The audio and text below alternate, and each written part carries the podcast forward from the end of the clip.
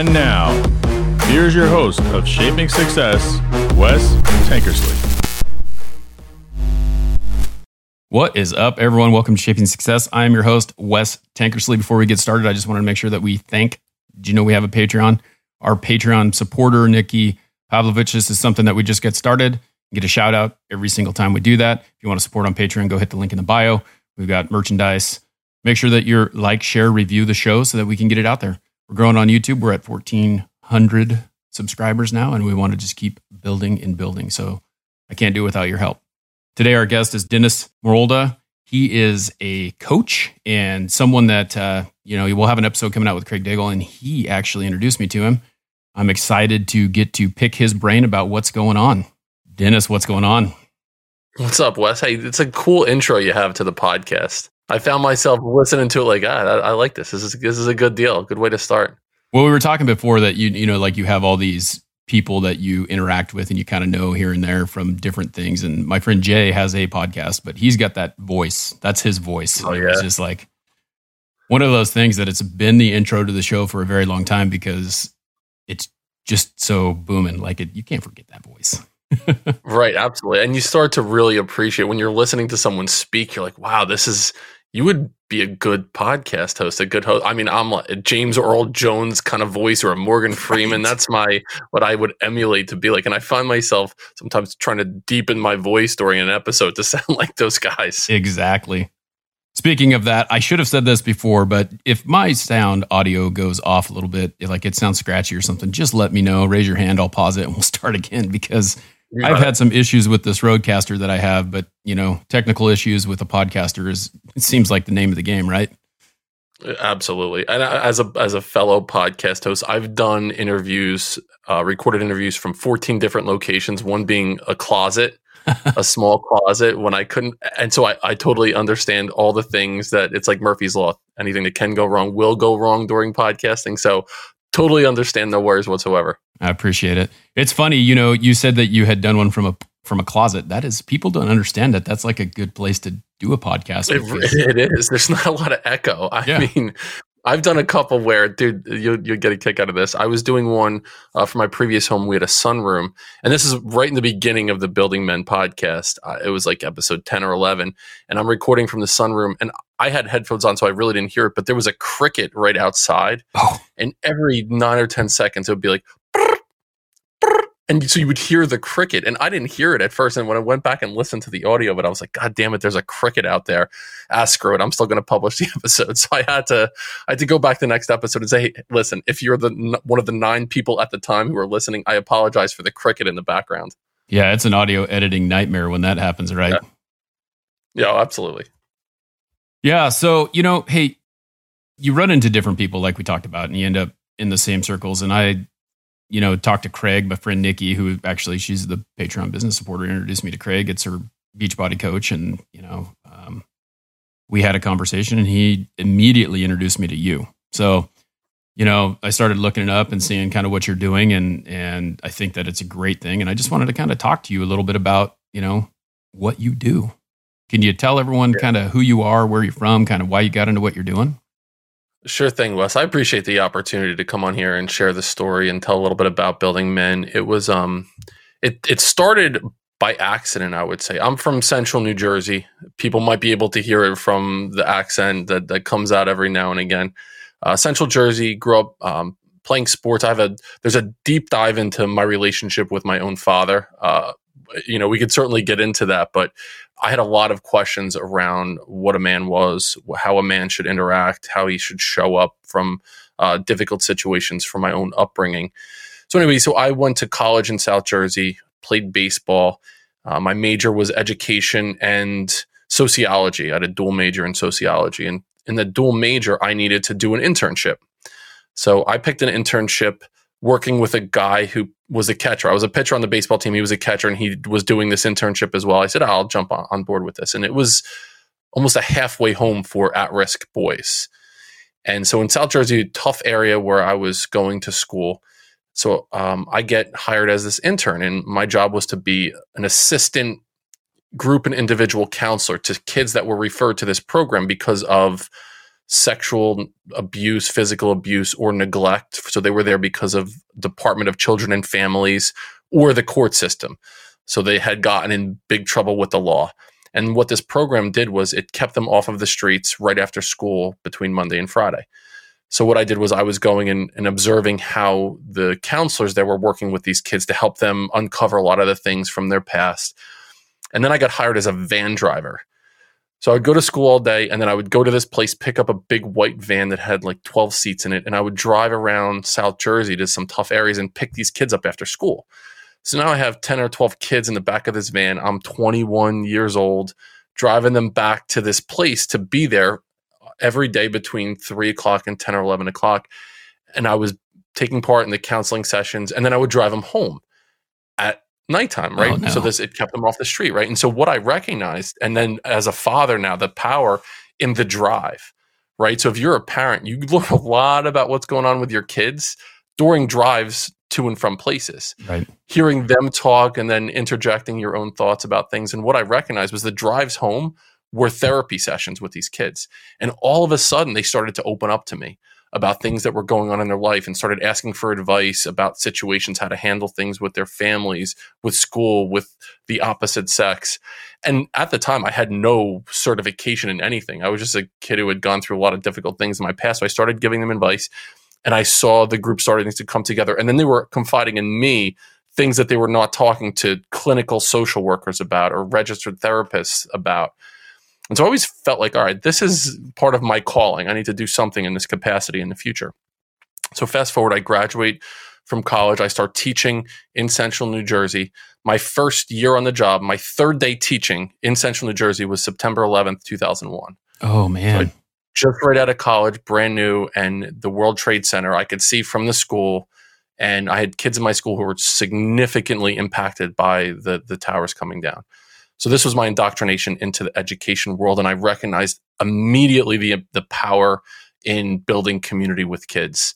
And kids have five developmental needs: the need for autonomy, to feel like their voice is part of the space, competence, fun, relationship, and safety. And safety is that big blanket that they really need. So recognizing all the other stuff that needs to be done with the curriculum and things like that, them feeling a part of a community and feeling safe trumped everything else. So I had this in my backdrop as far as what what do kids really need in school. So I'm developing my own ideas around education, coming up with my own philosophy. I also recognize that I love leadership roles in the school. So immediately after starting teaching, I went back and got my master's in educational leadership to become a principal. Mm-hmm. And I only taught for about four and a half years. And then I got a job as an assistant principal in the town where I currently live in central New Jersey. So I'm a young assistant principal. This is now 2005. And as soon as I started as this, this, assistant principal, and my job is like the dean, the disciplinarian in the school, right? It's a junior high school, seventh and eighth grade. All the issues I was dealing with in the school were with the boys. And 90% of the stuff that was going on was with 25 kids that were just out of control. Right. So I had the boys were coming to school later, not coming. They were getting into fights. They were getting tossed out of class for doing the stupid shit that we probably did when we were in seventh and eighth grade. And I started to recognize like something has to be done about this. The boys are such an issue in school. Some something has to be done. And so, uh, you know, new administrator, I'm like, someone has to do something, and no one's doing anything. So finally, I'm like, all right, I need to do something. Why not me? Why don't I do something here? So I went up starting this boys social group, and I called it Building Men.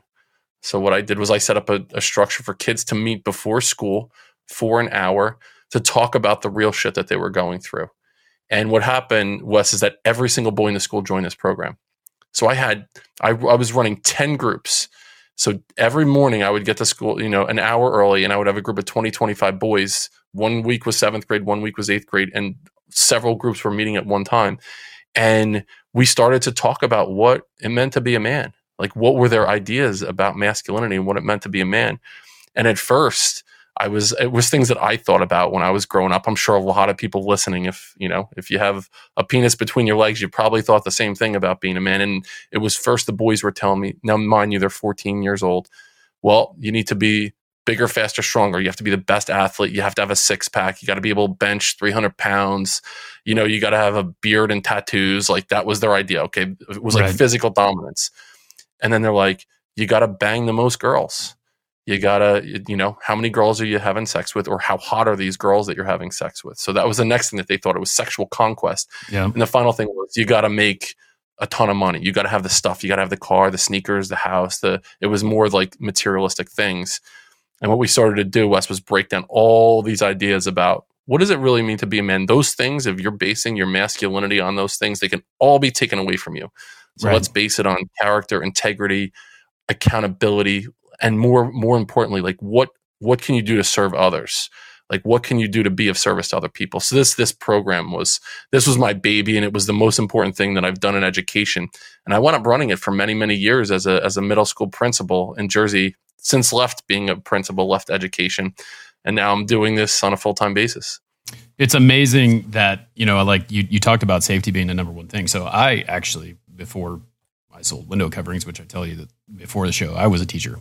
I've, ha- I've had a couple different careers and I taught for four years. You know, I went back to college after um, working, changing tires for 11 years and just was there and just didn't feel like I could make enough difference. You know, I mean, I got my master's degree and my bachelor's degree and it was just like, it's just, there's not enough there. But like knowing that kids felt that way, because I grew up in a mostly migrant Hispanic community when I was, when I was growing up, but didn't really know anything. I lived out in the country. We weren't really interacting with all those people. Right. And then I started teaching in a school where it was kind of the same thing. There was actually like a, I don't know if the, I'm sure they have these in New Jersey because I know that they do have farming there, right? But like they had like a farm camp where the Hispanic people lived. And like one of the things that they did was they took us and they showed us where these people lived. So like we went and toured one of their, you know, basically a one bedroom studio apartment with a shower in the corner and a kitchen. And, and they'd have like four or five kids living in there or maybe two families and things like that. So these kids would come to school, they would get their meal, they would get someone talking and interacting with them, and they would like actually have a safe place to be. Yep. And so Christmas would roll around and you'd see them acting up because they knew that like, you know, they're going to be at home for a week or two weeks by themselves without the interaction that they crave. So they don't feel safe anymore. And that is super important and powerful. Absolutely, and it's interesting in New Jersey. It's a very interesting state. Um, it's it's a smaller state geographically, but there are a couple different areas. Like there are parts in New Jersey that is just urban, and then there's this suburban sprawl as well, um, where you have some really tough areas. Newark, Trenton, which isn't far from where I live, Camden, New Jersey, where I went to school in that geographic area. But then there's also, I mean, you have these beautiful beaches in New Jersey, but then there's also in South Jersey a lot of farmland. Yeah. And Jersey is actually like the blueberry capital of the world. Oh. So there are a lot of migrant workers that live in the New Jersey area. So the state is very, very interesting in that way. It's a, it's a, it's an interesting, um, you know, sociological experiment driving through the state of New Jersey. You feel like you're in three or four different countries as you drive through the state. Yeah. I mean, and, and that's the thing. Like, I don't think that, you know, most people just go and live their life and they don't think about all those things.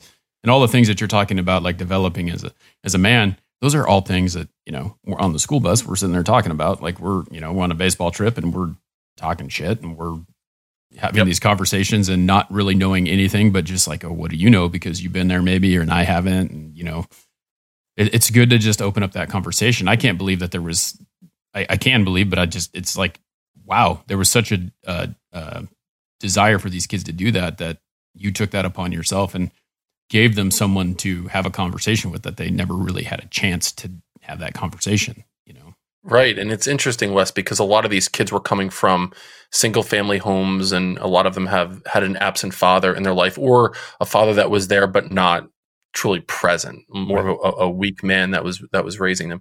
And what I recognized once the boys came in there, what I needed to do was first establish the ground rules for what we were doing, right? So we set it up in a circle and it was their job. They would come into the classroom and they would set it up like it, that was their responsibility.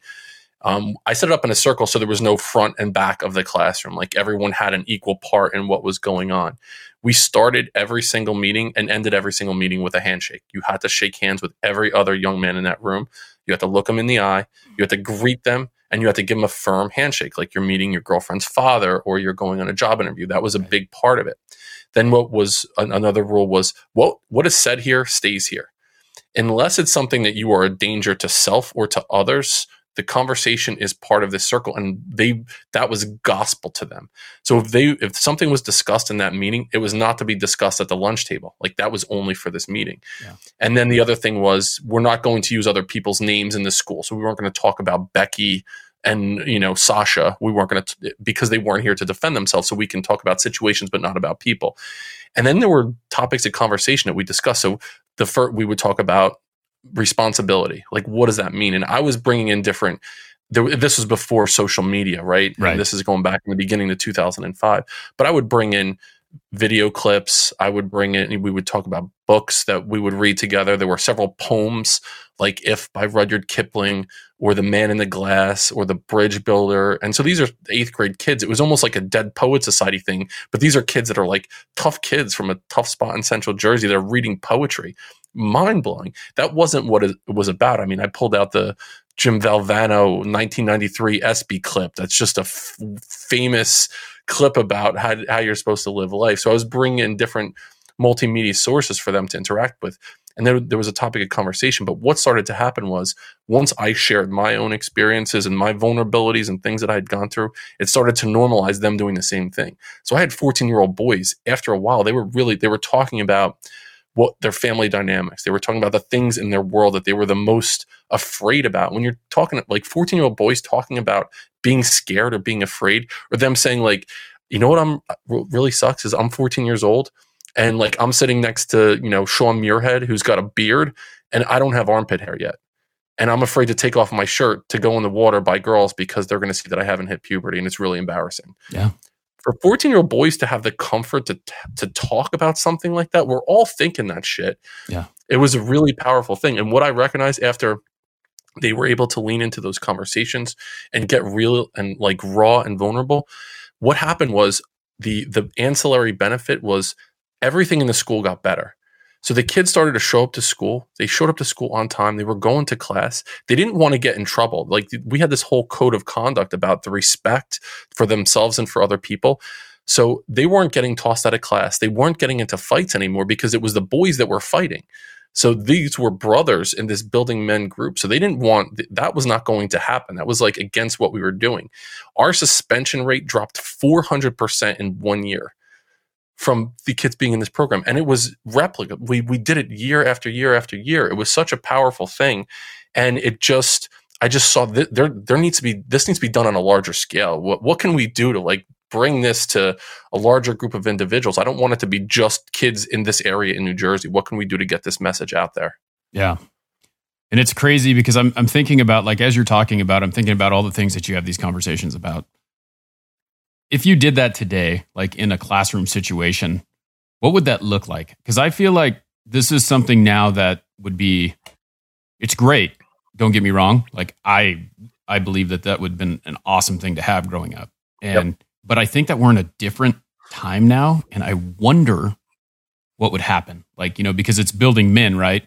So now you're going to want, there's at this point with all the injecture from society, it's like, well, there should be a building women class or there should be the women should be able to come into the building men you can't do that. Like it's it's not as inclusive.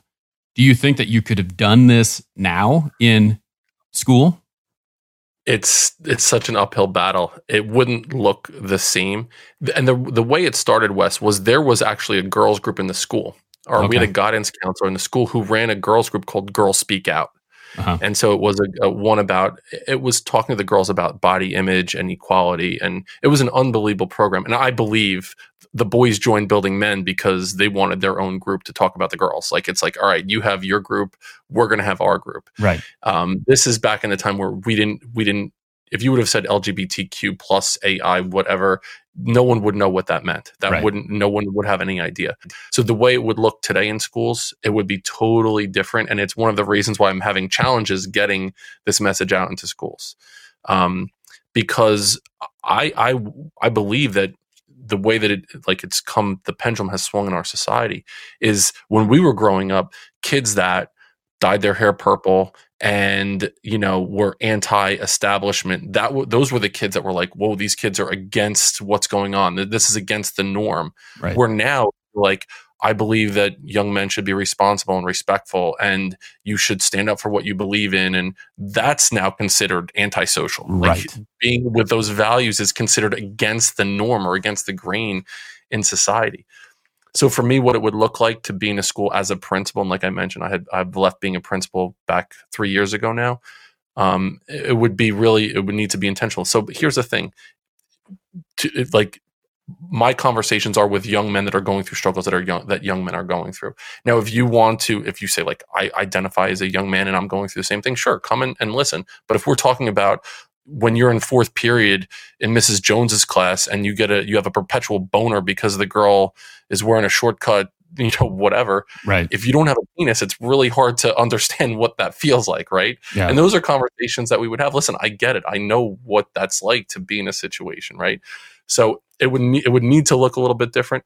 But I'm I wouldn't tamper tamp down my message at all. I still talk the way that I talk, and if that offends you, that's your problem. Uh, that's totally your your shit. If that what I'm saying offends you, you need to deal with that. I believe in what I believe in, and I believe that message has a has a spot in the ears of young men right now. Well, it's super interesting because I think about I think back like okay, so we're not. I'm a little bit younger than you, I think, because if you graduated in 2001, I graduated high school in '99. So thinking about like my middle school experience and the type of time when I was going through that, growing up in you know Ontario, Oregon, which you hear Oregon and you think you know super liberal, but where I was was like not. I mean, like it's right on the border of Idaho and Oregon, two completely different states. A lot of differences in you know the political scene, and I don't. I'm not trying to you know make this political because I don't like talking politics. But when you have that type of situation, they brought in at one point, well, we're going to do sex ed with our kids in class and we're going to separate the men from the women or the boys from the girls because we think that it's highly important to be able to have those conversations that we can do. Well, at this point, parents are deciding, and this is, you know, 20 something years ago, they're they're deciding that there's a problem with this. Like your kids, we shouldn't be, this is the parent's job. You have to sign a waiver to do this. I mean, did you have to sign a waiver? Did the kids have to like sign anything saying, you know, you can be in this class. We're going to be talking about these sensitive subjects. That's what it is. Or was it like we just did it? So a lot of it was um, ready, fire, aim with the group. I would have an idea of what the discussion was going to be about. But if it went in a direction, as long as it wasn't disparaging conversation, I would let the conversation go where it was going to go. Because Mhm. typically these are things that they wanted to talk about, but didn't have the the avenue or the platform to do so. Yeah. They they did have to sign a permission slip uh, to be a part of it. I didn't say we're going to talk about wieners during our conversation. It wasn't, but if it got brought up, then we would talk about it. Yeah. So I just said we're going to talk about topics that are really important to the young men. These are things that we will talk about without a doubt. We'll talk about accountability. We'll talk about perseverance. We'll talk about our daily habits that will help us become the best men that we can possibly become. But topics would typically go in other directions. There were things that that I did that I likely shouldn't have done as Mhm. far as with the boys, and nothing crazy, but ritualistic things like I would have the boys learn how to tie a tie, right? That was in seventh grade. That was just Yeah. something that we did. You need to learn how to tie a tie. My father never taught me how to tie a tie. Um, he, I have, if he's going somewhere, I have to tie a tie for my father right now. You know what I mean? Oh, so yeah. that was important. I, I felt like boys should learn how to change a tire. Mhm. They should learn how to jump a car. So I had kids that were 14 years old in the parking lot of our school changing the tire of my truck. I would that's not something that I was allowed to do. Like that there's a lot of rules against me doing that or having jumper cables. Like I likely could have gotten fired for that. But I still did it. I, I, Yeah. I- because I felt like these are these are kids without dads. They they're going to need what if they're stuck on the side of the road somewhere, you know, and they have to jump uh, they I wanted them to have those experiences. We would do a trust walk and where the the school was it was kind of in a like a comp like almost uh, an urban suburban area. So it wasn't like a huge city but it, there were city type streets there. And so one of our our things our rites of passage towards the end of building men were one of them one of them would be blindfolded and the other one would lead them on a mile walk. Mhm. and it was about like the responsibility they had for another human being. And i didn't get permission to do that. Looking back you know 10 15 years ago it, as an you know if the superintendent found out that those things were going on i would have gotten written up or something like that you know but for me i didn't ask permission i did it because i felt like that was something really powerful and the boys took it so seriously And if a year before you were to say that I had, you know, I had Josh Travers and I had Jabri Stevenson out in the street with a blindfold on and one of them's leading another one through traffic, people would say, You're freaking crazy. It's never going to happen. Someone's going to get killed. You can't do it. But I was like, I'm teaching these young men how to be men and be responsible for another human being. We're going to do it. Yeah. So those were a couple examples of things that we did as part of building men, ritualistic things that they took so seriously. Now, if there was a kid that was being a total jackass and I didn't feel that they were ready for that responsibility, I would say, You're not participating in this. Yeah. Why not, Mr. Morolda? Because you haven't shown me that you can be responsible for yourself. I can't trust you to be responsible for another human being. You need to earn that right. Yeah. And by me saying that, they're like, what can I do to do that? What can I do to earn that respect from you to have the responsibility to do that? Yeah, it's just it's amazing. You know, it sounds to me like it's so powerful the things that you did and are doing, and it's just interesting that the dynamic that we are going now, like this would be something that what you know, it's like growing up in the growing up in the '90s. I go get on my bike and I ride around town. I go play at the park without my parents. You know, like at 10 years old, we're left at home. We're watching ourselves or babysitting or doing the things that we need to do. And you can't do it now because that's abuse or that's something that you're not supposed to do. And it's just amazing. I, I'm, yep. It's awesome that you were able to do that because you can make that difference. You, I feel like, you know, and that was my fight with teaching was I couldn't do it because parents were so involved in the outcome of all the situations that at one point they're not even allowing, you know, like their kids don't have to participate. I was a PE teacher, um, and I have a master's in education technology, which I just got just basically to get a raise um, because right. they pay nothing here. But you you couldn't, you know, you couldn't hold kids accountable, like as far as like dressing down, even, you know, even if they participated and they did like, you know, like I would sit there and I'd think like I would micro grade, you know, like, okay, so we're doing, I'm asking you to run a lap, do 10 sit ups, run a lap, do 10 sit ups, and you run a lap and then you do five sit ups. Do you deserve the points that everyone else who did what I asked deserved? No.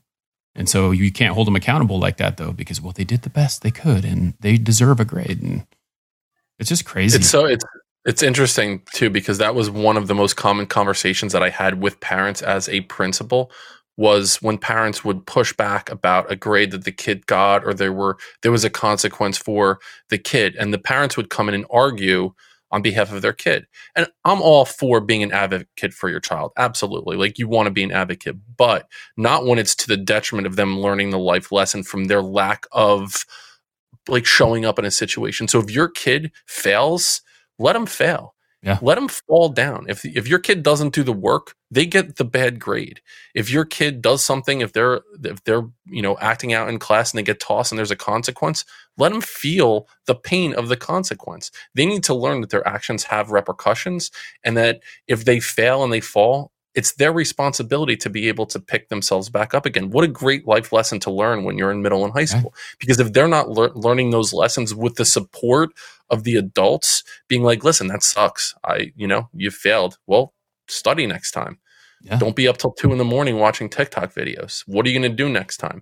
Let them fail understand what it means to be resilient and pick yourself back up again. So the first time they're experiencing it isn't when they're out of college right. or they're on their own or you know God forbid they're in their early 30s. They've never had an experience in their life that's been difficult. Now what are they going to do? They don't have the reps built up to understand that they can overcome challenges in their life. Yeah, and that's that's exactly what it is. It's like you're sitting there what kind of example are you setting for your kid? Your kid can't do something as simple, you know, and I mean, I'm going back to the PE teaching, but like your kid can't do something as simple as putting on a different t shirt and a pair of shorts. I mean, and you expect them to be able to put their clothes on and go to work, you know, and it's like after they graduate. This Absolutely. is what we're building. It's so funny. Even my own kids, so they're involved in sports and, and things like that. I, I have a 17 year old, a 15 year old, and a 12 year old. And I see parents all the time. So I take my, you know, my daughter to, to softball practice and she forgets her cleats. Dad, can you go home and get my cleats? No. That was your job to remember your cleats. So you have a choice wear your sneakers or wear no shoes or figure out another way, borrow cleats from someone else. Yeah. But parents will go there, Mom, you forgot my cleats. Okay, Becky, I'll be right back. I'm going to go get your cleats. And I, you got to be kidding me. So I think the problem with parents is when when they're going through something like that, they're like, I don't want to see my kid struggle. Yeah. But you don't want your see your kid struggle. A lot of it is because you don't want to feel the pain of seeing your kid struggle. Right. Right. Knowing that that le- lesson that they're going to learn from struggling in that situation is so much more powerful than whatever the shitstorm you're going to go through the, by them being mad that you don't you won't go and get their cleats from them. That's just a little example, but that's something that I see all of the time. And it's one recommendation I give to, to parents let your kids your kids struggle. Let them struggle and feel the pain of the struggle. My daughter doesn't forget her cleats anymore. I- she has a routine now before she leaves the house. At first after she forgot them and she had to play in her sneakers and she was sliding all over the field the next time i was like okay before we go have a mental checklist. Do you have everything you need? Got it got it got it. All right let's go then the next time I don't do that anymore. Now she has to go through that checklist because she doesn't want to experience the pain of not having the cleats at her next softball practice. Yeah, it's amazing. I was laughing as you were saying that because my my daughter's doing karate right now, and she forgot her belt one day, and you know we live ten minutes from it, and Yeah. she's like, "What am I gonna do? Where's my belt?" And I'm like, "You forgot it. Go get it." I'm not gonna go get it. You go ask your teacher if you can participate because you don't have your belt, and see what the repercussions are for you not having your belt. Right. And she's like, Yep. you know, she's just freaking out, and, I'm- she's nine. Um, Yeah. you know, but she's Or, you freaking out. get it, Dad. Oh, I can't believe you're so mean. You don't Yeah. understand. Like She goes over there, and the coach it. goes, "Well, you're gonna have to do some push-ups." Yep. She did her push-ups, and guess what? She forgot her belt. Absolutely. Well done. Yeah, it's hard though, like because you you know you think and you look around and you see what all these other people are doing, and and I think that being a teacher is something that gives you a, a little more um, like you understand how teachers think. So like I have the hardest time knowing that if if a student was misbehaving and they were failing my class, that I called the parent and made sure that I communicated with them that this is what's going on, and your child is earning this grade. And that's a hard thing to do because your customer really is the kid and the parent, right? Because it, it's kind of like a sales job. Yeah. And so you're trying to solve the problem for them, and parents are just like, well, okay, that's their choice, which is one thing. But then the kid fails, and then they come in and say, well, you know, like it's it's hard to take that. So like when I would talk to a teacher, like if my daughter is doing something wrong, I tell them, I say, you know, you make sure you communicate with me because I want to be doing the same thing that you're doing to discipline her at my house so that she understands that she has to take the discipline at school the same way that she takes it from me.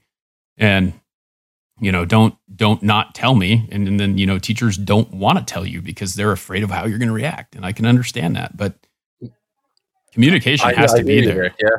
And it's it's interesting too. I think it's important for parents to have that open dialogue with the teacher earlier on in the school year.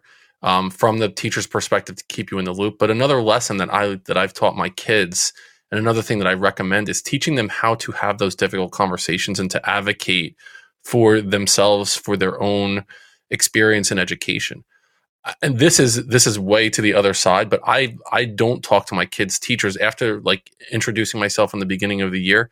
If there's an, a problem in the classroom with one of my kids, so for example, my my son's in sixth grade and he had a problem with the teacher and one of the grades that he got. And he came home and told me, and I said, "Well, what did they say?" And he's like, "Well, what do you mean?" I said, "Well, when you talk to the teacher, what did she say about the grade?" And he's like, "Well, I'm not going to talk to her." And I said, "Okay. Well, can you talk to her?" No, I'm not.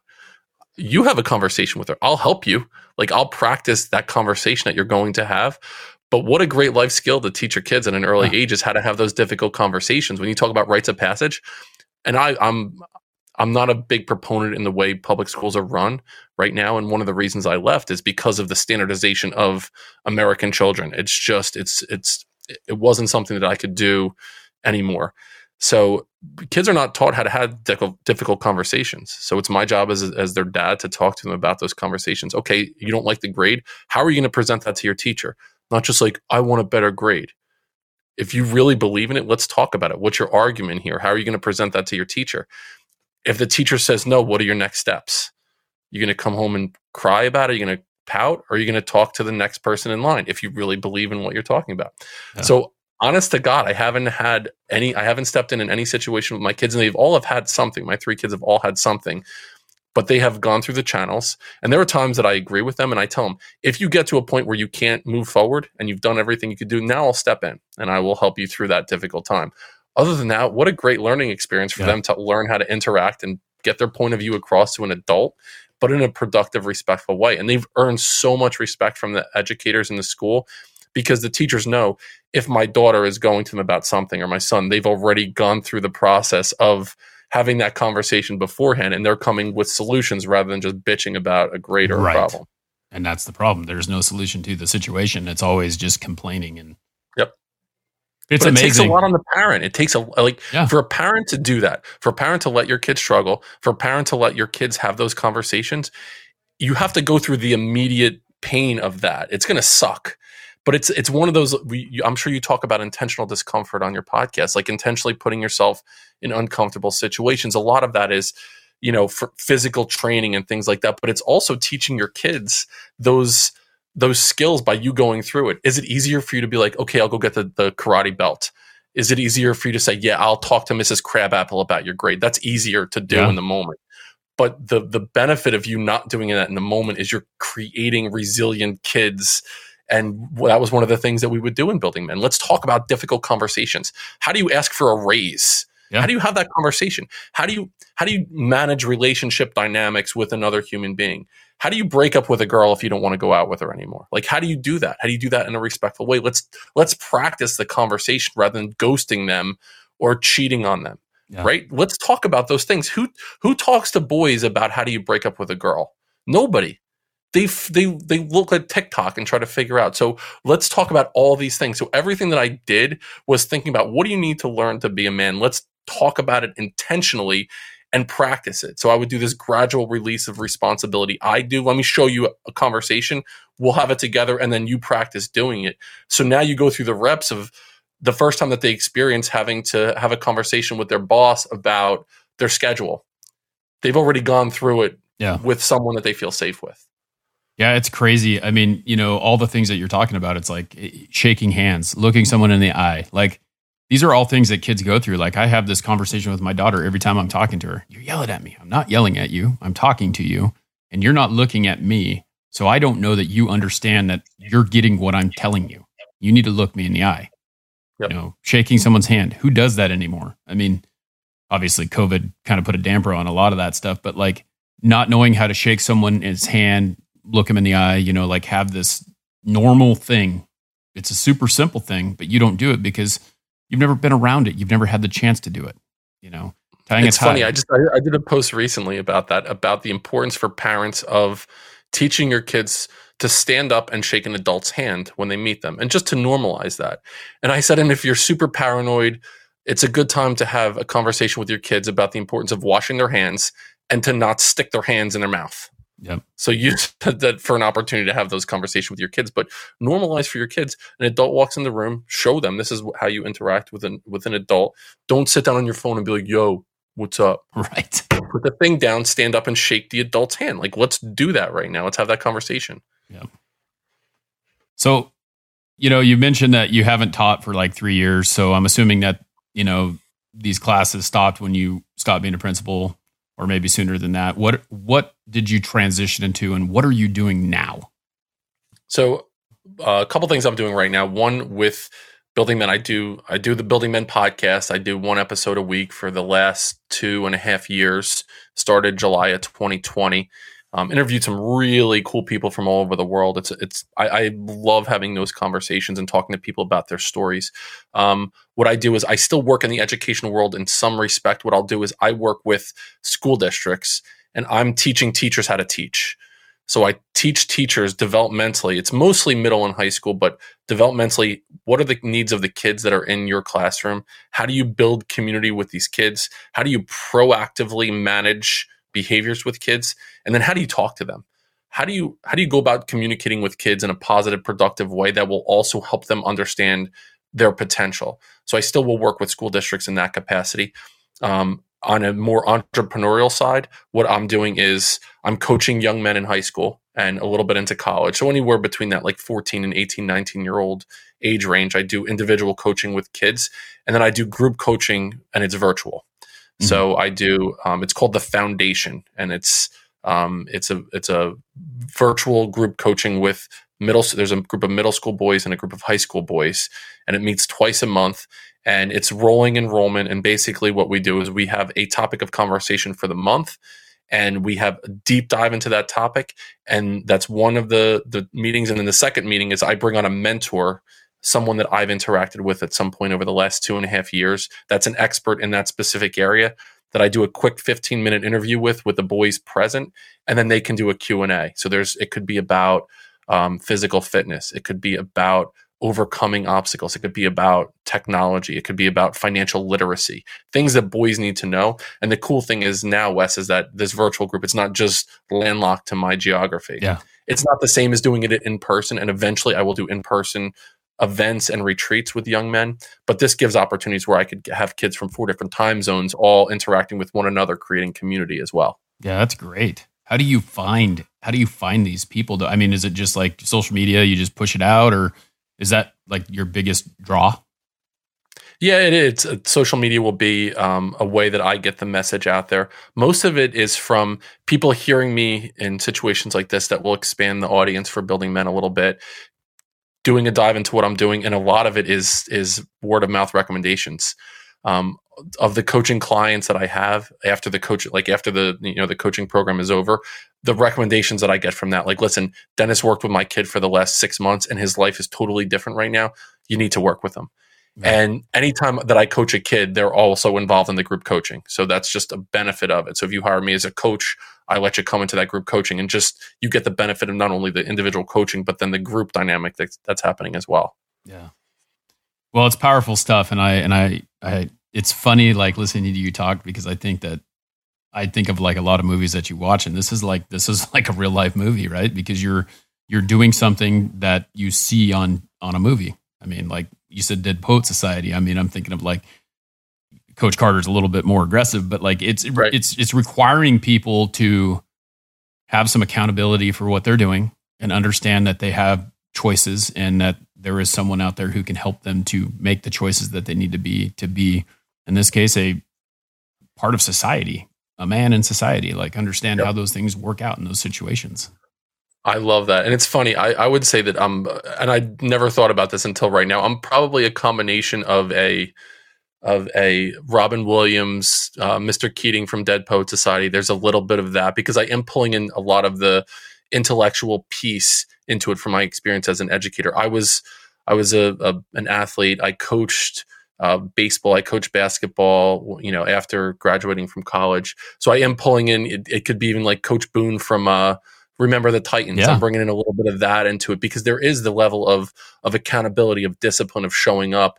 Um, and then I'll, I'll, bring in, you know, the one of my buddies called me the um, the white Cliff Huxtable, but not not the the bad part of what yeah, he was right. doing. No, I can't. but bringing in like you know th- that funny, you know, like normalizing the goofy conversations um, and, and, being able to throw in some dad jokes every once in a while because a lot of these kids don't have that father figure at home. Yeah. So being able to provide that for them as well, it's like it's like I have all of those things going on in how I interact with kids, and I.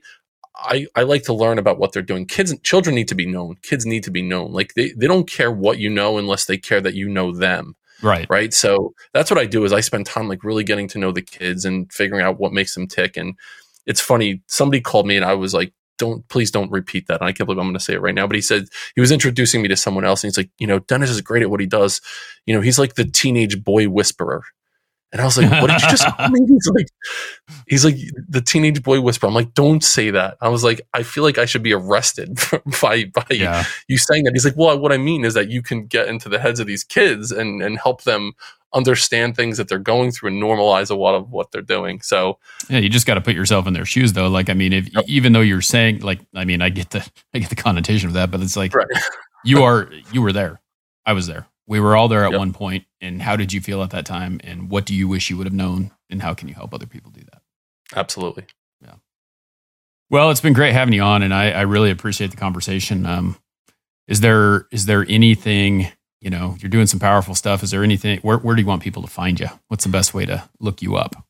Yeah, thanks, Wes. I appreciate that. I'm most active on Instagram. It's building.men. I post once a day. It's usually a quick video clip or some inspirational quote. Um, some of them are funny, some of them are more poignant or um, or deep. But I do something there once a day. My um My website is buildingmen.io, and on there, there's something called the Foundation. That's that group coaching and um and uh, information about the podcast and individual coaching. And then the podcast Building Men, one episode a week. We're 175 episodes in, something along those lines. So I post once a week, and you know, please feel free to reach out to me, send me a direct message. There's ways on my website to to reach out via email as well. So thank you for the opportunity to come here and and to shoot the shit with you and to share the message, man. I appreciate it. Yeah, awesome message, and, and I'm glad that you're doing it. Keep keep doing what you're doing, man. Thank you.